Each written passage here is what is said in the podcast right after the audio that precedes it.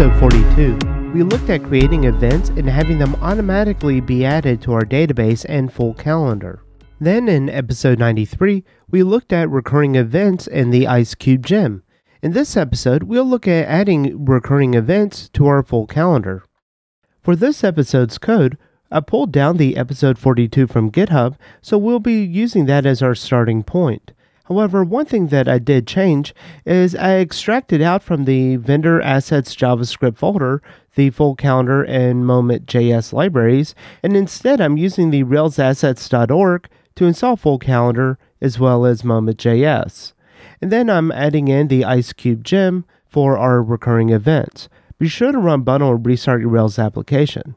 Next, in your terminal, you can run Rails generate model, recurring event, title, anchor, which we'll make a date, and then frequency, we'll make an integer, and this is for our enumerator, and then a color for the event. And one thing I made with the frequency is a limit 1, so it can only be a single digit, and then default to 0. And then similar in episode 93 with our recurring events, I have an enumerator for the frequency, and I've added a couple of extra ones this time, so we have our weekly, bi-weekly, monthly, and annually. And then we have our schedule, which is going to just create a new instance of the IceCube schedule, and then it will build out each one of the events based on the frequency. So our goal is going to be able to still click on one of the dates, and then a new event will pop up, and then we can also say new recurring event, which will close this mode out, and then pop up a new one. We can then put in our event, we can select our anchor date, which is going to be the date that this is going to be recurring on. So if I select the 6th, which is a Sunday, and then we can give it a color and select our frequency.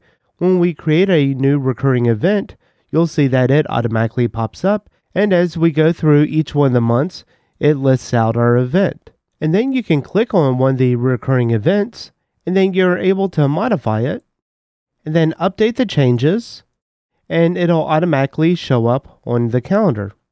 And similar to our events, we'll create a resources recurring events in our routes.rb file. And in the existing events form, we'll just create a new link to our new recurring event, and then we'll pass in the new recurring event path. And the important bit is to make it a UJS, so we pass in the remote true, and we're only going to do this if it's a new record. And then for the recurring events controller, it's your standard CRUD controller. And basically all I did was copy out the code from the events controller and then just renamed everything to recurring event.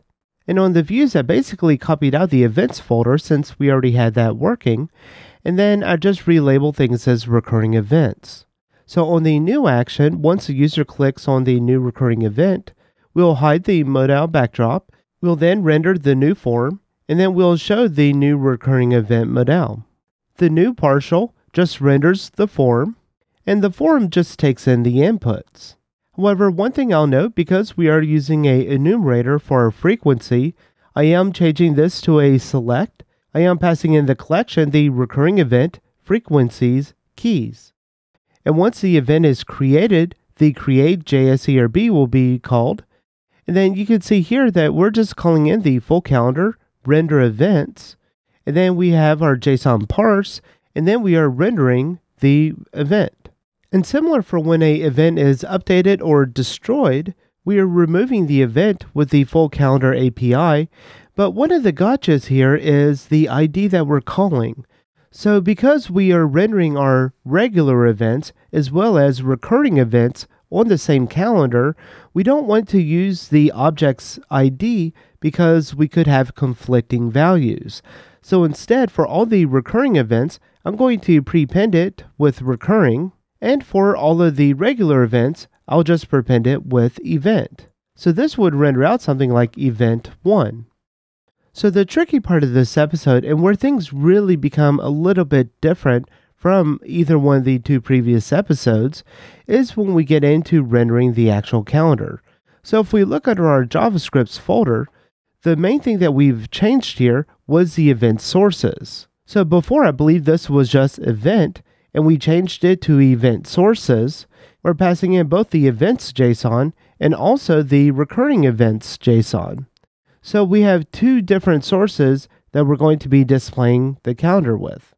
So when we look at our calendar, we have two single events that are not recurring. And these are pretty simple to do because these would be two separate records in our database. However, when we talk about recurring events, this green test event is one single record in the database. However, we need to show it multiple times based on the frequencies selected. So to do that, within our index.json.jbuilder under the recurring events, we will call json.partial, and then we'll pass in our recurring events. And this is just going to be an active record collection of all the recurring events. And then we tell it that we want to render the partial, recurring events, recurring event, and as recurring event. And this will just make a local variable available within the recurring event partial. So for the recurring event events, we will need to go back to our model. And in this case, now we have a start date and an end date provided by full calendar. So we need to create this method events that we can then pass back an array to loop through. So we can create our public method events with the start date and end date. And if the value was not present, then we're just going to default it to today's date minus 1 year and the end date to the date today plus 1 year.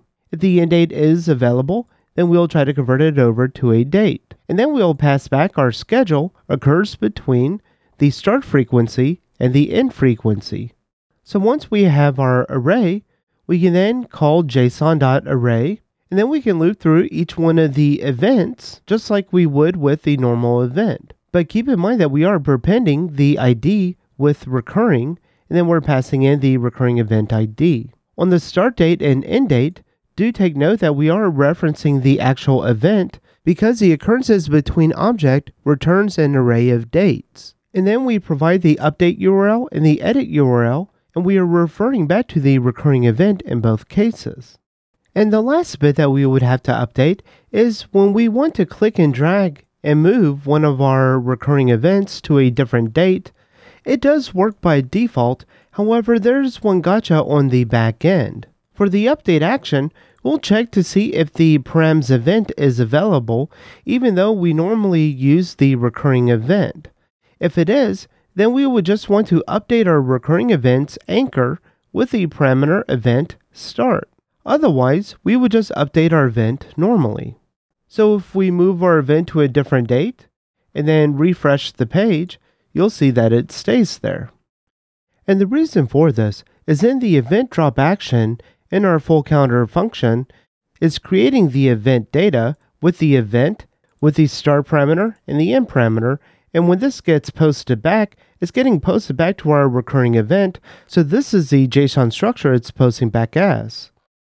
Well, that's all for this episode. Thank you for watching.